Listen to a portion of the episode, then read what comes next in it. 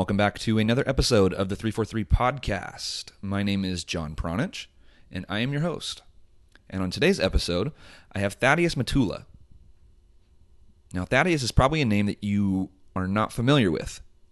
Thaddeus is a filmmaker, not the typical guest that you're used to hearing on this podcast. So let me start with how Thaddeus and I were introduced. It actually started with an email that I received from a guy named Josh.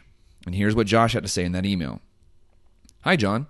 My producing partner Ryan Reddick and I would like to speak with you in regards to a documentary we are producing. Our director is Thaddeus Matula, the Emmy and Peabody Award winning director behind ESPN's 30 for 30's Pony Excess and Brian and the Boz. We are very drawn to the story of Mark and Christian Pulisic after reading your interviews and hearing them on your 343 podcast. Your recent post, quote, when you understand that American sports aren't global sports, you'll understand why our current model keeps us so far behind in soccer. End quote. That aligns with one of our main themes and feel Mark and Christian's story is important to illustrate. I think we will have a lot to chat about. Look forward to hearing from you soon.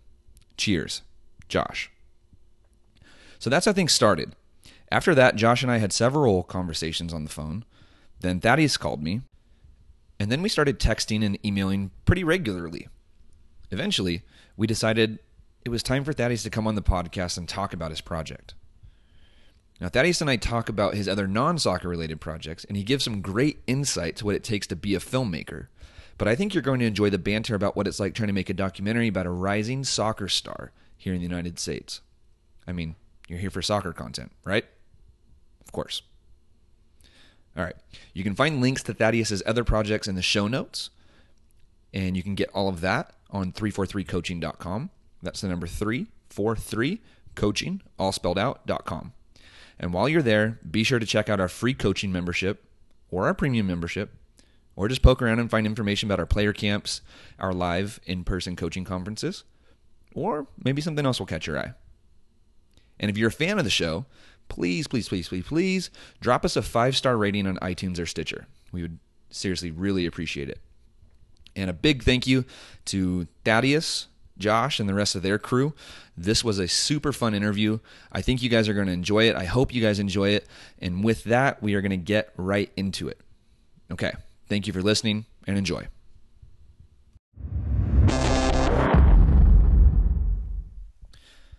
All right. So today I have Thaddeus Matula on the show. And before we even get into a conversation with Thaddeus, I want to. Uh, I want to start with a little story about how we got to know each other. And one day I was sitting at home and I got a call from some random number, and it turned out to be this guy named Josh. And he said he wanted to talk to me about my podcast uh, that I had recorded with Mark Pulisic, Christian Pulisic's dad. And I was like, yeah, dude, whatever, sure. And he went on to say that some Emmy award winning and Peabody award winning director uh, is trying to make a film about Christian and he would love to talk to me about the interview I conducted with uh, with Christian's dad. And at this point, I was kind of I was kind of sketched out, and I was like, okay, when's this guy going to offer me a free cruise or something just so I can hang up on this scam artist? But then at some point, I realized that it, it wasn't like a joke that was being played on me, and it was for real. Like this guy who had made an ESPN 30 for 30 film, had done a bunch of other stuff, actually wanted to talk to me about this itty bitty little podcast that I do. And that person ended up being Thaddeus Matula. And since then, Thaddeus and I have exchanged a bunch of messages. Um, I even worked some magic and got him some FaceTime with some uh, some media folk down in Florida during a, a men's national team game in 2016. Um, but it's it's been a cool little uh, relationship that him and I, him and I have uh, started up, and I think that's a pretty cool way to, to to bring you in. So, welcome to the show, man.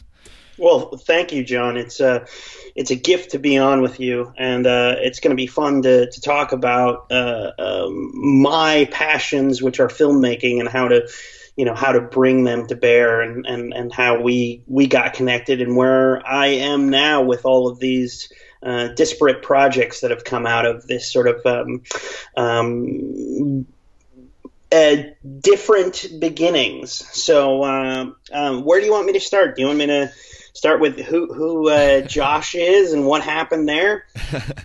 yeah, I, I guess. Uh, r- real quick, just I mean, I mean, introduce yourself, I guess, and then uh, and then yeah, let's dive into into what sparked the interest in in in reaching out to me and and then we'll there's so many different directions we can go and, and just so you know this is the first time we've ever had like a not to call you a non-soccer guy, but your your expertise is film. So most of the people we get on the show are coaches or players or you know analysts from from the, from the soccer shows that are currently on. So this is a little bit different for for me doing this interview and and the people listening. They've never gotten this type of experience on the 343 podcast. So I'm I'm super thrilled to to kind of switch things up a little bit. Um, but yeah, just I mean a quick intro about yourself, let people know who you are, and then let's dive in head first.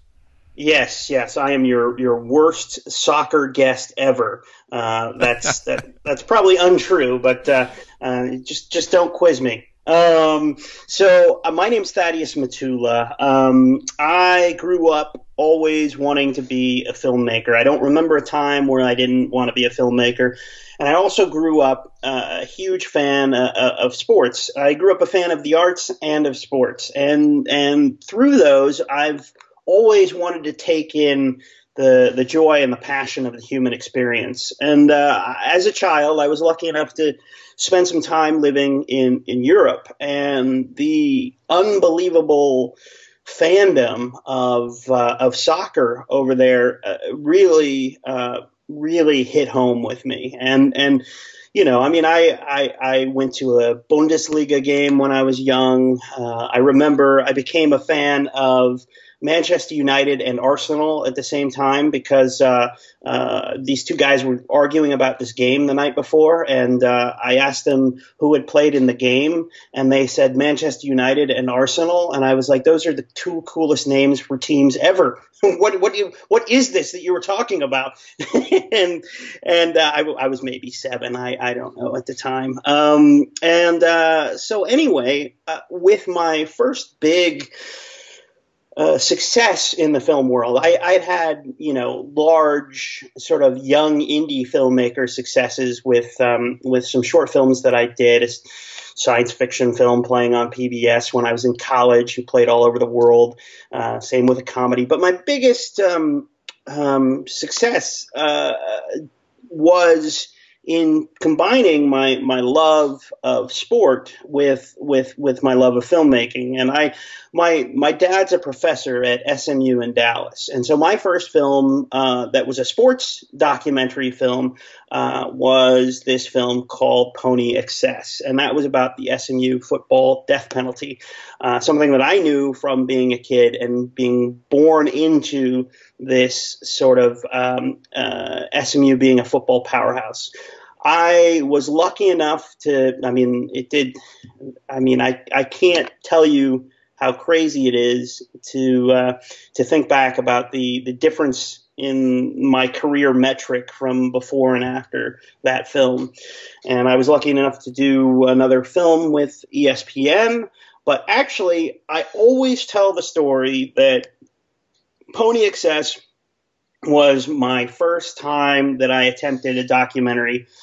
And that's not entirely true um, because a few years, a number of years before that, in the early 2000s, um, I was interested in the fans of uh, of soccer in America in terms of like what they were uh, what they were doing and how they were trying to develop this kind of um, um, community uh, that that uh, that they saw in other countries and that they felt could happen here. So at that time, I joined a, a, a group in Dallas. I was living in Dallas at the time.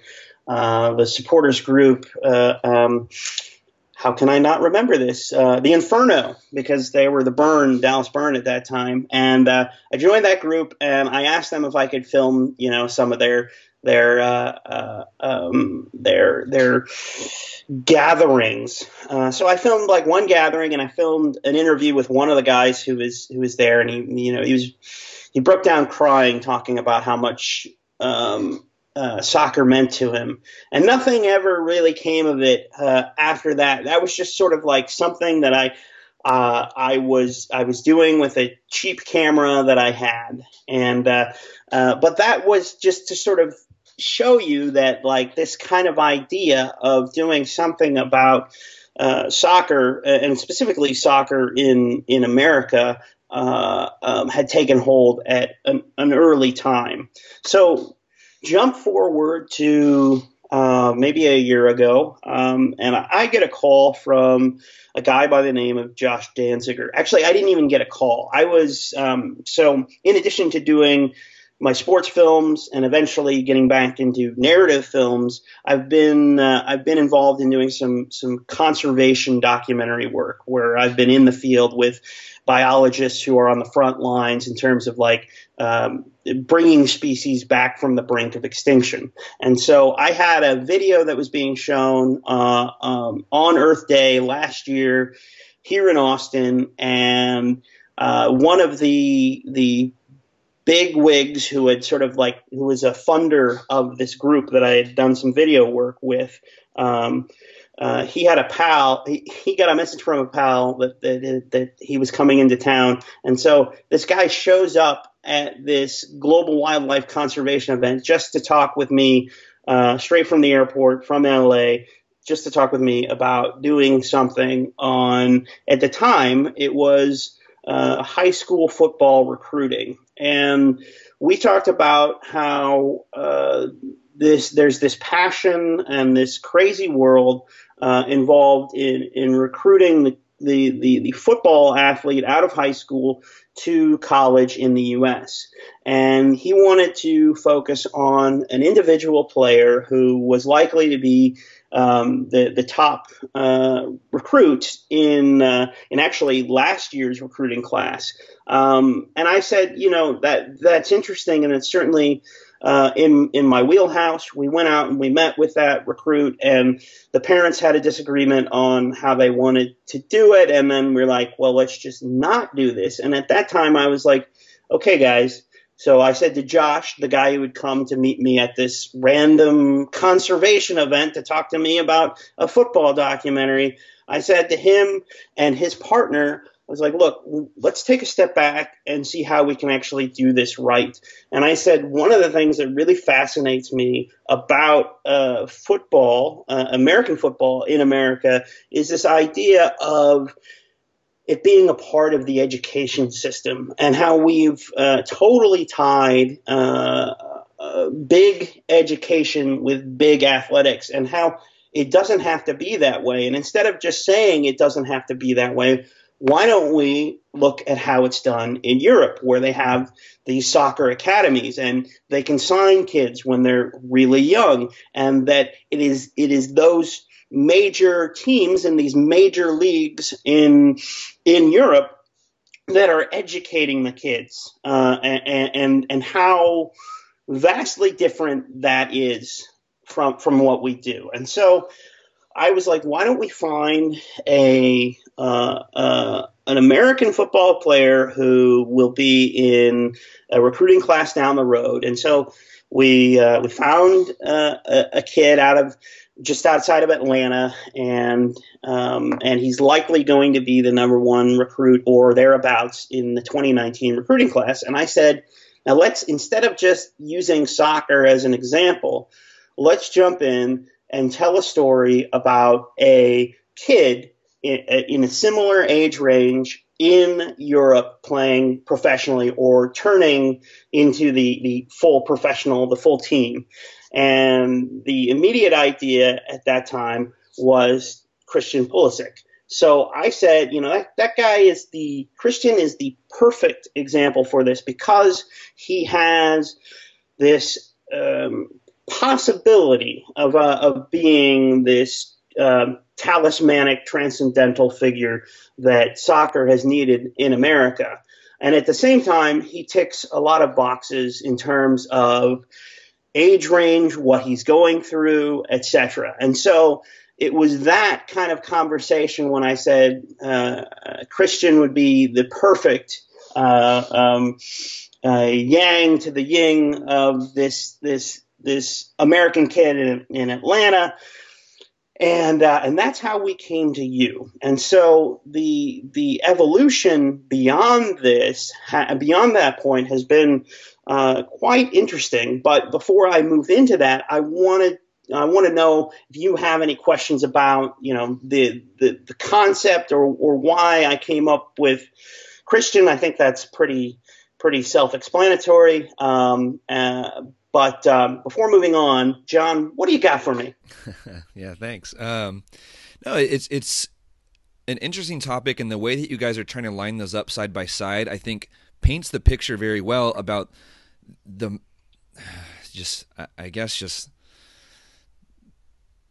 the I'm trying trying to find the right words for this. It's so hard to describe like the whole high school recruiting NCAA and then go pro process that we have in America versus what the rest of the world does. It's like that doesn't exist in the rest of the world. Right. And so at this at this moment in their careers, like this kid in in just outside of Atlanta is, you know, going to high school. He has a bunch of hype around him. He's, you know, he's he's being covered by ESPN. There's people pitching movie ideas about him like you guys are doing and whatnot.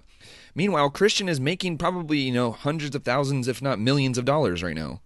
Right. And they're the same age, going through the same process. And, and Christian is debuting and, and, and playing for the national team and um, and representing his club in in Germany at the Champions League level. It's like when you're when you tell those stories side by side, you kind of realize like, shit, we have it wrong in America. Like like what like what's going wrong? Um, and, and so that's why I, I, I am super interested in, in, in the project. And yeah I, I guess I'd love an update on where we're at now with that so. Right. Well I mean you know I I live in Texas. And so so like we just had a stadium you, say, you say that and laugh. I'm curious why.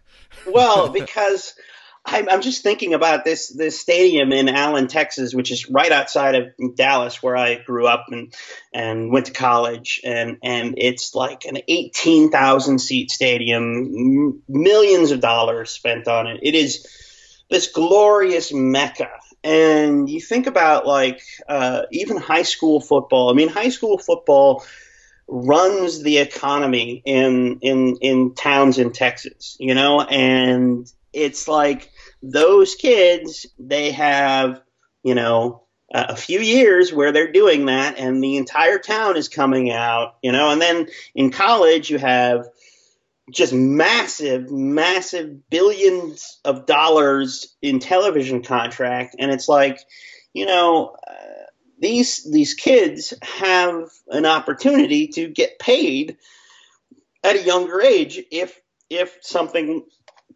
if people really thought about what was happening. Um, at the same time, they're they're they're required to like pass their classes in order to play football. um, so it, it, it's a bizarre thing. So um, really, what I why I'm excited about uh, combining uh, a young American football player with a young world football player, uh, soccer player, uh, for for for anybody who might not be initiated that's listening to this, which would be uh, very very strange. Um, but yeah, I feel like I feel like we have a pretty strong uh, soccer crowd here. right, but I, I, am your outlier, so so somebody else might might pick up this podcast and listen to it. Um, but what.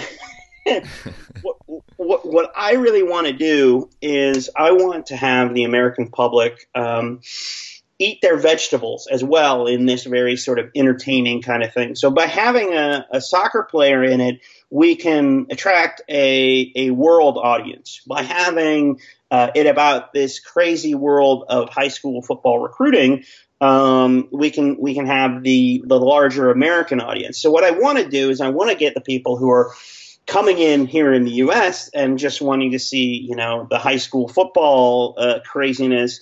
Like when I say eat their vegetables, I mean it's like, and then we're going to add this this other story, right? And then by the end, they'll realize that the vegetables were the main course. That like, especially if it's if it's Christian. Now, I, now that's the big if, and that's the big update um, that that we can talk about. It doesn't really um, to me, it's not uh, as big of a deal for this specific tor- story that it's uh, whether or not it's Christian Pulisic. Um, it's it's more that that like as as a story, as a separate story, what he is doing and what he has the potential to do, and all the sort of media craziness around him uh, uh, is is is incredible in its own right.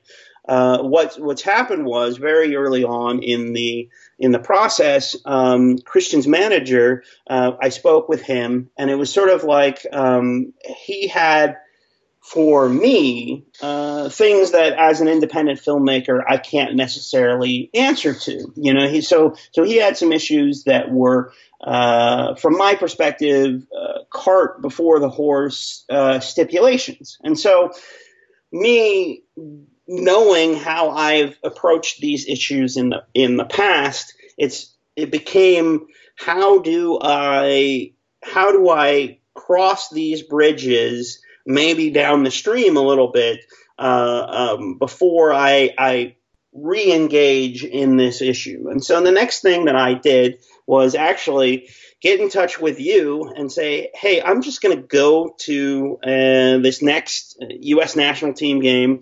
It's probably going to be Christian's first start and see what I can drum up. And, uh, and, and through that, I was able to, through reaching out to you, you reached out to somebody at the Washington Post. That person got uh, in touch with Doug McIntyre, and I met with Doug McIntyre of of ESPN before the game, and it was great because I met with Doug, and he happened to already be a huge fan of the two films that I had already done. Uh, which I have to tell you is such a different starting point uh, from where I was when I was trying to get the SMU death penalty uh, uh, story off the ground. Uh, for those who aren't familiar with Pony Excess and what I'm talking about when I say SMU death penalty, the NCAA shut the football program down uh, in the 80s for two years for paying players. And so that's what my first documentary was about, was about that sort of like pay for play scheme and the, the, the penalty, which is a penalty that's never been – laid down again since then after uh, what I would feel are more egregious uh, uh, violations by other programs like Penn State uh, and what's happened in Waco uh, really affects me in in sort of like a uh, it gets it gets my blood boiling a little bit. But back to where we are at the time, meeting with Doug, having him already being I guess a, a fan of what I do, it made it sort of that much easier to talk to him about what I was what I was trying to do. And he said, well, obviously he was going over to the game, and he's like, well, I'm going to be with these people at U.S. Soccer that you would need to talk talk to. I I was I was of the mind, what if I was able to just do something through U.S. Soccer, uh, or just talk to the people that I needed to talk to and see what kind of uh, avenues would be available to me. And so, uh, lo and behold, uh, again, something that would not have been possible for me six years ago. Uh, he Doug spoke to the the the the, the, the people at U.S. Soccer, the, the heads of um, media relations, uh, Neil Buethe, and and others, uh, and it turned out that they too had seen my films and were big fans. And so the conversation just went off from there. And it was sort of like, well, I got the impression after speaking to them and them being US soccer, and they said, you know, we're we're we're fans of your work. There's no question you know how to tell a story. I, I kind of like I had to take a pause and I'm like, well, that's great because I'm a huge fan of you guys too. Uh, so maybe there's something we can do here with with this uh, uh, mutual appreciation, I guess. Um, and uh, and so since then, the the idea of bringing uh, of bringing Pulisic into whatever it is we are doing in the film that started this all, The Promised Land, has been sort of on this extended pause. So the the Promised Land is a project that still is going to happen, still is happening, and in fact uh, has a lot of interest from a number of different entities. And we'll get back to it and Christian's involvement here in, in a short bit. But I just want to say that, like, you know, as as an independent filmmaker or anybody out there who might be listening to this because you want to have a career in film, the fundamental thing, especially if you want to be a director and tell the stories that you want to tell, that you have passion about, the fundamental thing is finding your own passion for what it is that's in front of you and not letting it blind you to the other opportunities that are then put on your plate. And so my initial reaction with U.S. Soccer was like, "Hey, let's do something where that's that's that's that's on the hex." I mean, nobody knows what this this hex thing is except for the real uh, the real soccer fans here, and it's actually quite compelling, and it has a cool name, and everybody in America just thinks, well, you know, they've they've made the World Cup, but it's it's it's a grueling uh, road, as your listeners certainly know. And so we went down the line on that a little bit, and and they really wanted it to be uh, for for Fox. And so with that, I was able to meet with Fox, and it turned out that turns out that Fox was already doing something along those lines. And so you could then say, as a filmmaker, well, you know, I might as well go back to working on some sort of crochet documentary or something completely different. Not that I would do anything on crochet, but uh, uh, but no, it's kind of like you have this opportunity and you continue to go after it. And now the the conversations I've had continuing with with Fox are about doing a documentary on soccer in America. Who knows where that will go? At the same time my conversations with US, US Soccer have continued, and we've been talking about potentially doing something on the women's team or them being involved in this. This uh, obviously them being involved in this. Uh, where is American soccer right now? And at the same time, we still have this this promised land documentary that is moving forward, uh, and and the the next step with it is getting our main subjects on camera, which is going to happen in the next month or two, and that is is that is something that that is still quite up in the air. Uh, we have the gentleman in Atlanta who has this great, uh, wonderful backstory. His parents uh, are Liberian refugees from the Civil War that, that that happened in Liberia. They came here as as refugees, they went through being uh, illegals, and then um, they got citizenship. then they had their kids, and it turned out their kids, or their one of their kids, was really good at American football. And so, uh, basically, where I am right now is there's uh, a a a group uh, who is fairly well known uh, that is very interested in the Promised Land documentary. And so we are at a place where we're kind of um, we're kind of about to to take the next step with that. And so it really is going to come down to now uh, whether or not uh, the the the opposite player is Christian or not.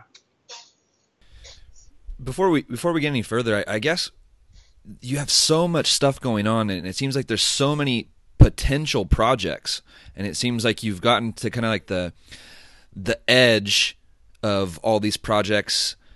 So, what's the most difficult part of of making these things happen? I know you kind of mentioned the the hang up with Christians. Um, Christian's manager, agent, um, dealing with U.S. soccer. There's also the fact that you have to deal with this other American football player that's in high school, and that's a whole nother realm of rules that you have to navigate, um, yep. as well as working with NCAA. So, I guess, man, altogether it seems like a huge headache. But what's the most difficult part of all this? Uh, staying positive, paying rent. That you know, um, um, it's really, I mean, I, I I think you shared at the opening of the show that I I. I, I, I won a Peabody Award and then later won an Emmy. But when I, I, I've shared this with college classes, the day the Peabody Award arrived at my apartment, uh, I opened it up and I called my folks to, to tell them, hey, uh, I've got a Peabody Award. And then and then the very next thing I said was like, "Hey, Dad, can I uh, get some rent money?"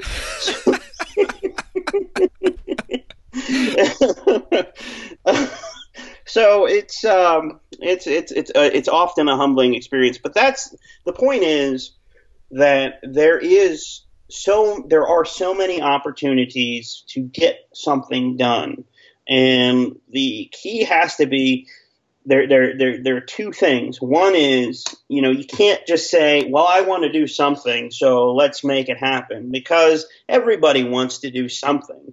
So now I've, I've gotten to this point. It's, it's, I can't just say, oh, well, let's do this because it's available. It has to, make sense for the, the parties involved, whether it be um, whether it be Fox and, and a documentary, uh, U.S. Soccer doing something for I don't know who, but uh, uh, uh, an eventual opportunity. Know, eventual opportunities would be with, with Amazon, or or you know that uh, um, um, LeBron James is doing this. Uh, he he he's got this entertainment company with a deal with Warner Brothers, and they've been doing uh, Uninterrupted, which is a, a web platform. They're now doing things on athletes, and so you have these opportunities to sort of like you can take uh, a longer form piece, whether that's for Netflix or for Amazon, uh, um, or you can chop it up and have these these these these web episodes with the uninterrupted, which is a really cool uh, opportunity and option for for filmmakers wanting to do sports stories these days. But uh, in the end, it can't be just because you can do it still, in my position, it has to be something where the people who are surrounding me and I am talking to uh, can feel the passion for that very, uh, what could be a very nebulous idea. I mean, I will tell you that from what has come out of this, I really uh, I really am fascinated, and still, uh, uh, you know, for years have been fascinated by by the U.S. soccer culture in in, in America. And I think right now, though, as a storyteller, I'm even more interested because I feel like that uh, soccer as a sport is at its tipping point in the U.S. because the the fan groups and the fandom is so spread out we don't necessarily see this this sort of like rising tide that is that is happening uh, on the whole. And so, you know, I would love to to to uh, to examine U.S. soccer through the eyes of Malcolm Gladwell and his Tipping Point uh, um, uh, book, and kind of look for what what are what are the things that are happening, and uh, obviously get Michael Lewis involved and do the do, do the the the the the math behind all of this. And and I I just believe that when we you know you and I could talk um, four years from now uh, maybe maybe eight years from now but uh, um, and we we can be looking at uh, at a country that is uh, soccer crazy, and I think that that's something that's happening right now. And I think that for me, I think it's something that that that that, that Christian Pulisic has a potential to be that sort of like that that catalyst. Now, it could be anybody else. It could be someone who's you know um, not even starting on their uh, youth team right now. um, uh, but it, it, it's certainly all the all the all the elements have fallen into place, and and I'm just super excited about sort of looking at at, at, what has to happen and what is happening with U.S. soccer for it to really turn the corner. And and I mean, I don't I don't know I don't know where it begins and ends. Obviously, I'm sure you have have had tons of conversations about the the the childhood soccer in, in, America, which is more of a participation and not like a killer instinct kind of uh, event that you just sort of move on from. Um, uh, but then there's also, you know, college soccer in the U.S. While such a great thing for making our women's program st- strong, it doesn't it's not a great thing for the American players. You know, it doesn't pro- uh, provide this this proving ground like like college football does for the football players. And all of these things are starting to be recognized. And at the same time, you have the MLS with with in the right markets, they the, this this uh, wonderful uh, outpouring of support uh, as the MLS has found the right markets. I think all of this together, uh, and additionally with the the issues that um, that, that American football is having with with with CTE. I mean, obviously, um, there there are still concussion issues in in soccer, not in my mind to the extent of uh, of the repeated head trauma of of American football. Uh, so I'm not trying to say that, that soccer is completely safe, but you have this idea where this is uh, uh, uh a safer sport, and I guess I mean for me as a as as a filmmaker, you know, I look at what happened with SMU football and me doing a story about the, the darkest hour. I do know that, that that helped the SMU football program in its its prestige and visibility. And if I can sort of do anything to both, I mean, here's this is not attempting to be uh, ego, but like when you shine a light on something, you can uh, you can show people who aren't normally looking at, at, a certain thing. I think the biggest thing for the the American fans is, well, not even just for the American fans, but for the the the, the, the, the teams and the sport itself, is to to to make this something that uh, people see as a way out of of where they are. Um, I, I, think I have a theory that all uh, all sports are benefited greatly. All professional sports are benefited greatly by um, the the by an income gap and and by people who are of a lower income background seeing this as a way out of their of their uh, of poverty uh, and and and when you have a way out and and you can apply yourself to it, that that becomes that makes a life in sports a do or die kind of thing, and that's what we're currently lacking. But I don't think that uh, I don't think we're far off in terms of it being um, uh, um, a game for all people, and and that I know that was all disparate and, and take what it take from it what you will. That really all of that happening now though is what excites me and, and, and I want to both, you know, uh, expose different audiences to what's happening uh, and at the same time explore uh, uh soccer's growth in America at this at this moment. And so uh, all of these projects, uh, the the main thing though comes back to what you want to do, what the, the, the person, you know, it's, it's, it's, it's always comes, it comes down to, at least in my experience with these things, a decision that, that, that I have to make that's, this is what I'm going to do. And I can't, you know, uh, I can't sleep, quote unquote, until this happens. And, and I got to tell you, John, it's, it, it's, it can be exhausting, but at the same time, I, I get to do what I love, and and that's really awesome. And I'm lucky enough to be good enough at it that people will pay me to do it.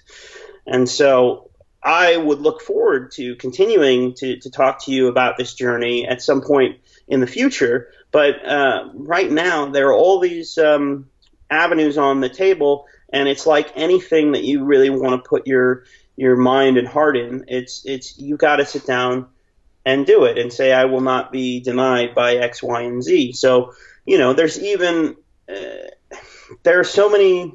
Hmm. Well, John, let me just put it to, to you. I'll wrap it up. There's so many different opportunities that it's it's hard to it's hard to say whether. Hmm. I've lost my steam, John. I, I, I can't.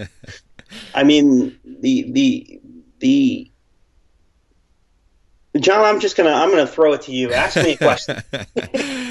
Uh, I, w- I want to go back to something that you mentioned um, about shining the light on on things that you know are normally or I, I guess maybe typically um, in the dark, and, and and I think probably quite a few people listening might have the same might have had the same situation as I've had many times where you know you get into a conversation at a bar or you know just just out and about with um, your and and I don't mean this in, in a in a demeaning or derogatory way, but you're you know stereotypical American football fan, and you start to talk about the differences between American football and and global football or soccer, and, and the big one that we've talked about on this podcast quite a bit would be promotion and relegation, and and you talk about that system compared to um, the American sports way, which is you know kind of franchise based. It's the same way that MLB, NBA, NFL, NHL, those ones all kind of work. And so when you shine that that light uh,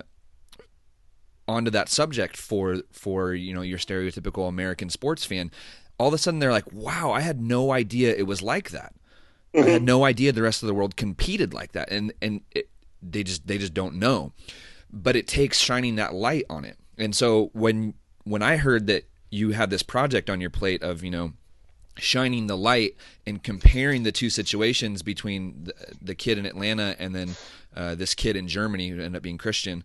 Um, I think that's a, a incredible story, and you're going to open a lot of people's eyes. I think I, I hope you're prepared to to piss maybe some people off because there's going to be people on the American football side that will be like, no, no, no, this is the way that we have to do it, and then you're going to get people on the soccer side on our side um, that are going to be like, no, no, no, this is the way that it should be, blah blah blah. So there's going to be conflicting points of view, but I, I I think the story, like you like you rightfully said, it, it needs it needs the light to be uh, to be put on it. So. Yeah, you know, and and and my sort of like um, passion in in in doing films on these biologists, per, for example, uh, that has opened my mind to well, let, why don't you edit that out and I'll I'll re-answer this and just say okay. um, the the thing about doing uh, let me when you make a film it's it's it's different from from politics or or sort of um, global conversations or, or military actions. You know, the, the, often we talk about weapons of mass destruction. Films are weapons of mass construction, and the the, the name of the game though is is it's got to be entertaining. And if it's entertaining and you have something in it that somebody, or, you know, a big audience already wants to see, you can bring another big audience to something brand new and compelling. And and that to me is the most exciting thing about this project, The Promised Land. And I have no doubt that once people see that there are other ways to do things, they they will automatically get it because how you everybody can can relate to passion. It doesn't matter what that passion um, is for. People, humans can can can can are attracted to others' passion, and so. Uh, in a story like this, we have the opportunity to uh, to to question uh, the way things um, the the way things are operated. Uh, I don't necessarily like the word should because we we use should uh, so often that we we forget that things are the way they are and things can be different in in the future and and should gets us into this idea that like you can't do it another way uh, and I think that like the the the continuous questioning of the norm is a good thing. I mean, I, I look at it I look at it the, the way you can affect the future is to be fully in the present and accept that everything that is right now that that everything right now is exactly the way it should be because it's the way it is right now. But that doesn't mean things can't be different in the future. We are the ones who are bringing all these preconceived notions into every conversation that we have. And in a film you can sort of break down these preconceived notions. You can rely on them to bring people to a certain point and then uh, pull the floor out and say, but it can be different. And I think that, like, just again, getting back to that idea of passion, getting back to your story of talking to the people at the bar about, you know, th- this is this is a different way. You can see that it's exciting. You can understand the excitement and the thrill and the pain of that uh, uh, of the relegation system, of the the the the the the, the beauty uh, of the game, uh, and you can understand that that that that um, it's possible to be a fan of something else that you didn't know just because all of a sudden you've tried the vegetables on your plate and you realize that they're the best thing on the plate.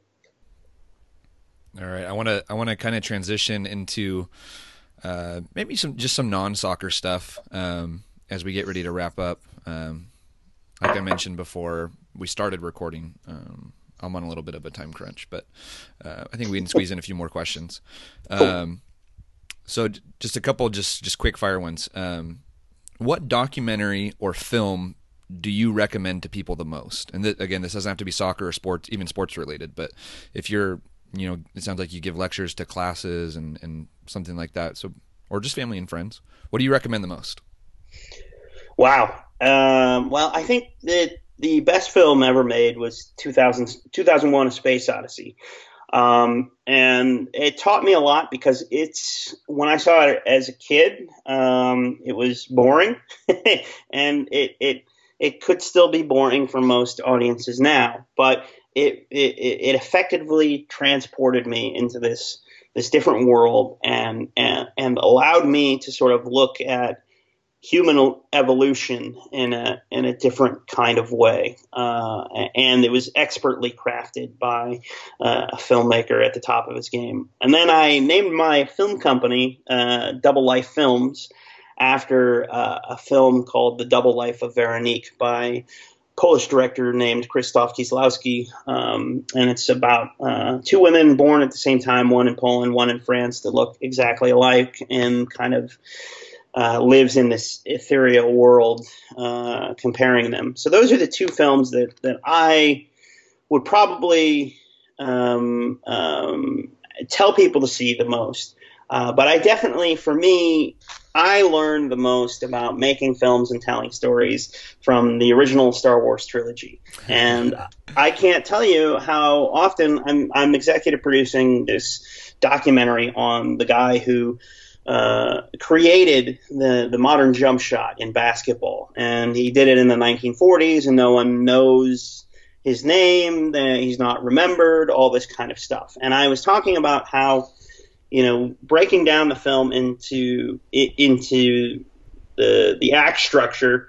I was like, you know, this this first act has to end with him taking the jump shot, and that you know being in Life magazine, and that's and I, I said these words, and I was like, and that's your throne room scene. And then we go into everybody's all over the place. You're on Hoth, and things are looking terrible.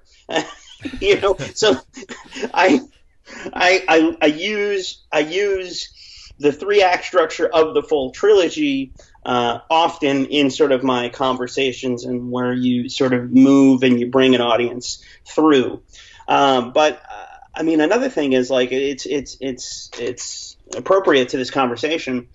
Uh, a film like Citizen Kane, you might not watch it because it's in black and white and it's old and it, and people say it's good and and all these kinds of things that are working against it in terms of like a modern audience, I'd say actually check it out because uh, it is a very entertaining film, and and people seem to miss that in the idea of like, oh, it's it's good, it's it's stuffy, it's black and white.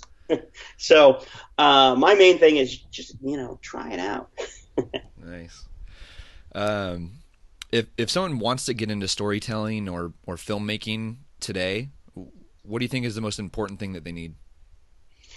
Uh, to hear that uh, you shouldn't do it, don't do it. Um, um, and because you're going to hear that, all the time. And Got it. the and the, the next thing is, well, I'm going to do it. This is what I want to do and, and have to do. And the great thing is, um, today the the tools are so uh, abundantly available, and and tools that can make things look good are abundantly available. So it's it, it really is that sort of just just do it uh, uh, mentality. You know, pick up the camera and start making things. You know, um, uh, it's it's there is nothing stopping you from being Steven Spielberg. And the if you look at Steven Spielberg as a kid, he he was able to have some film cameras and able to get the the film developed and make these little films, which um, not everybody in those days had had that camera or or was able to afford film or or whatnot. But but now you can have a phone, and people are uh, there are there are festival films shot on cell phones these days, and so just start it because you know the thing is is that uh, that if you're if you're good at it, people will start to recognize it, and if you you if you have a passion for it, you can continue to to work and hone on hone your craft, and at the same time uh, find new ways and new new opportunities to to to to continue your craft and and you know eventually I would say don't have a backup plan. That's that's kind of the biggest thing because if you have a backup plan, you'll end up doing the backup plan. that's that's that's unless unless your uncle's in the business. Yeah, and just remember, there's always a YouTube uh, tutorial for everything that's out there too. I'm learning the hard way right now, learning Final Cut as we're editing more and more 343 videos, and, and I've slammed my head in the wall. I don't know how many times over the last couple of months learning film editing or movie editing in my small little realm, but uh, it's doable. It's doable. I can tell you guys. I would say, uh, I'd say, I'd say pick up uh, Premiere, Adobe Premiere, and I've heard I, that. I've heard that. I was a this here technical information for the people listening at home. Uh, I was a Final Cut Seven guy for a long time, you know, and so Final Cut X came out like when we were making uh, Pony Excess, but we still edited Pony Excess on Final Cut 7. And then years later, when I did Brian and the Boz, we edited that on this ancient program by that time, uh, Final Cut 7. Uh, but finally, uh, uh, finally, I've switched, and it's to Adobe Premiere because Premiere uh, is is is similar and is built built upon the same kind of idea that that Final Cut Seven was on, and so. Uh, your your your your Final Cut today is this very sort of like um, iMovie on steroids, but not necessarily um, uh, professional. Uh, I mean, it, it's used by professionals, but it it doesn't. It's supposed to be intuitive, which then makes it like hard to uh, uh, actually just lay down the things on a timeline and, and cut it up. yeah, it's it's funny because I, I was coming from uh, iMovie, and I and I'm looking for like the same like language, like the, Yeah. like you know like you know cut and uh, whatever paste or something, and it's just like a whole new you know a whole new language, and I'm like, what trim? What is this blade? What is that? And it's, yeah, it's been frustrating.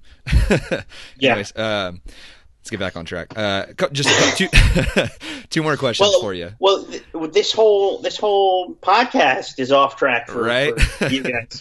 That's true. That's true. But I think people have. Uh, I I think if if anybody's lasted this long in, in, in the podcast right now, uh, I, I I think they've probably enjoyed it. I think it's a it's a breath of fresh air. It's an interesting topic, um, and and it's going to be cool when one of these films comes out. They're going to be like, oh yeah, I remember I remember hearing about this, um, and, and they're going to have a little bit different insight into in, into the making of it, which is going to be pretty fun.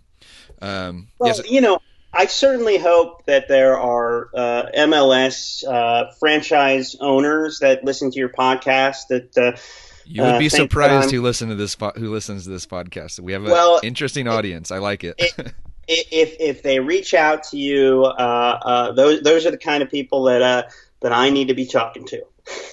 Okay. it's uh, the the great thing about doing uh, sports movies um, is you can find the people who have a passion for uh, creating aware- awareness around the thing that they love. And if they're already spending money on it, they don't mind spending money on uh, on bringing more people to to the the the sport or to to the team. I mean, it's been very true of of college football. I was able to get those films off the ground because I found people who uh, were just huge fans of, uh, in one case, SMU football, and in another case, Oklahoma football. And uh, they were like, you know, hey, uh, I understand what spending money does to, to get the get the word out. So, uh, um, you know, I don't know if you're going to leave this in uh, because it's it's it's it's fairly shameless, but always. You, as that's the other thing as a filmmaker, you always got to look for for who's going to want to get behind something. Yeah. No, I, I try not to edit as as much as possible. So even me talking about not editing won't be edited. So there you go. There you go. Yeah. I, um, I, I like it. It's fresh. Yeah. Um. So I I, I guess uh, I mean to you're you're a soccer guy. You, you're you, you know what you're talking about. But uh, what what's your answer when people ask you uh, who your favorite team or who your favorite player is right now? Um, you know, so it's really tough because I actually like watching Manchester United, and I really feel I felt for a number of years like such a uh, a jerk for uh, for for. But I, I finally this this season and last season I, I you know I had been avoiding watching uh, the Premier League uh, on U.S. television because now that there is a bigger fandom, I, I felt like I was a fan of the Yankees, and I was just like, I can't, I can't do this. I have to find a new team, and every time I tried to find a new team, I just couldn't do it. Um, uh, what happened was, again, it was that conversation when I was a kid that I overheard about the the Arsenal versus Manchester United game, and so like uh, after a few years of being a young kid and being a fan of both teams, I was kind of like, I mean, are they the Yankees and the Red Sox? Uh, are they rivals? Is it okay for me to be a fan of both? I don't think it is. So, like uh, Arsenal, that's weaponry. Uh, I'm not really a big fan of weaponry.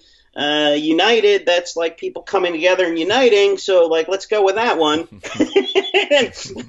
this is my childhood thoughts, okay? Uh, and and uh, but I've really been rescued, uh, I'd say, by having uh, Pulisic on on Dortmund. My sister, when she got out of college, she lived in in Dortmund uh, for a year. She was working in Dortmund, and so uh, I I became a fan of Borussia Dortmund that year. They won uh, the the Bundesliga title that year, and so it's it's kind of been like now with Fox uh, having the Bundesliga. It's like I uh, I know here in ten minutes, uh, in real time, ten minutes, uh, Dortmund has a game. So uh, it's uh, it's a it's a a Pokal game. A Pokal. I can't even pronounce it. I only read it. Me too, man. I don't even try anymore. Uh, okay, um, so I, I, mean, I guess last question: um, where where can people find out a little bit more about you, your films, follow these projects, and and and keep tabs on you? Um, my my website is a little out of date, so I'd say follow me on Twitter at Thad Films, Instagram at Thad Films, and uh, if you like the Facebook thing, I'll I'll probably accept your friend request. Uh, but uh, but doublelifefilms.com and uh, thadfilms.com. Thad Films just goes to Double Life right now. Those are the the sort of like um, uh, the, the when projects become real, where you will see uh, um, trailers and whatnot. Also, I'm on Vim- Vimeo, Thaddeus D. Matula. So, but uh, Films and Double Life Films on, on Twitter and Instagram. You'll be able to find out more. And uh, as as the projects actually start shooting, uh, they'll have their own uh, Twitter handles, whatnot. Okay. And I will try to provide as many links as I can as possible in the show notes that are on 343coaching.com. And we'll, we'll throw up as much information about those projects and your previous projects as we can. Thaddeus, thank you so much for coming on the show. And, and I do think I, I, say this a lot to guests, like, oh yeah, we'll catch up in the future. But I do think that you and I will will um, reconvene and, and and get like a status update in the future. So uh, yeah, I appreciate I, it, man. Well, I look forward to that, and I just want to say thank you so much uh, for having me on. It's it's an honor. Uh, uh the the cool thing, uh, again, it's just if if if you do what I do and you don't enjoy it, it just uh, it's not worth it. And like uh, I love the people that I get to talk to both on camera and off, and it was a again it was a really gift uh, a gift to be on with you. Always a pleasure, man. All right, we will uh, we will catch up with you in the future. Thank you so much. Thank you, John.